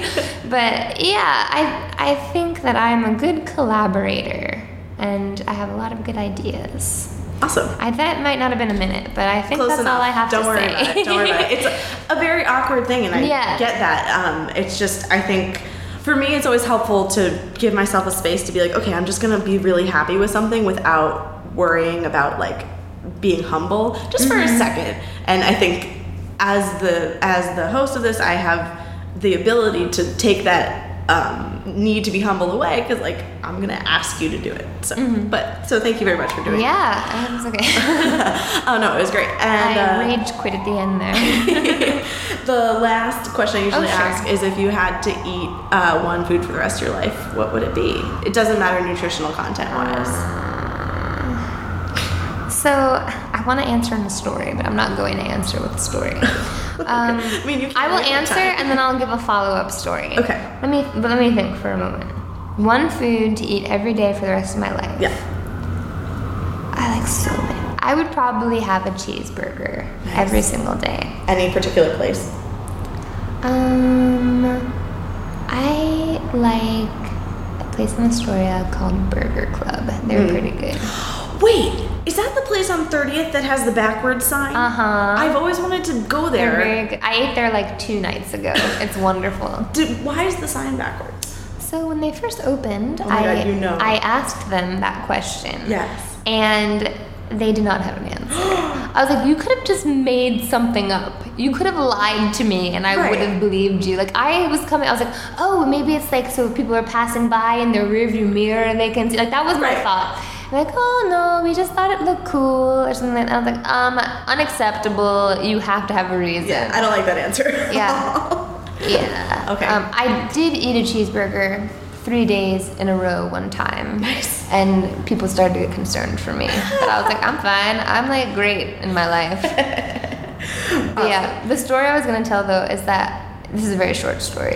When I was in like first grade or like second grade, um, there was like parent teacher night and they had like the kids do this little thing where they would like write their favorite food and they would draw it or something and put it on a board and the parents would have to guess who their child was based on like what they wrote Okay.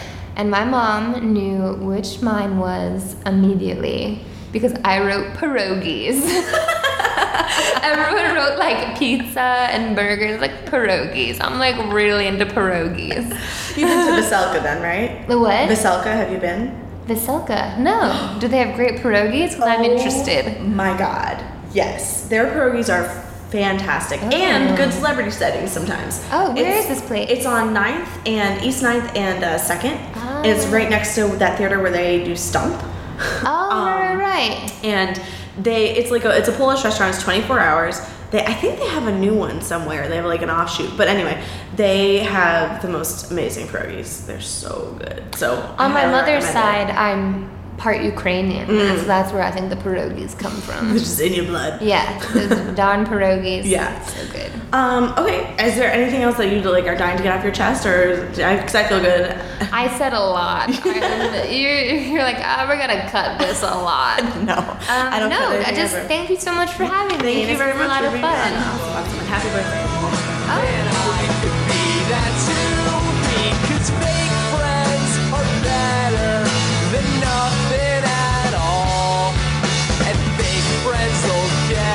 should know.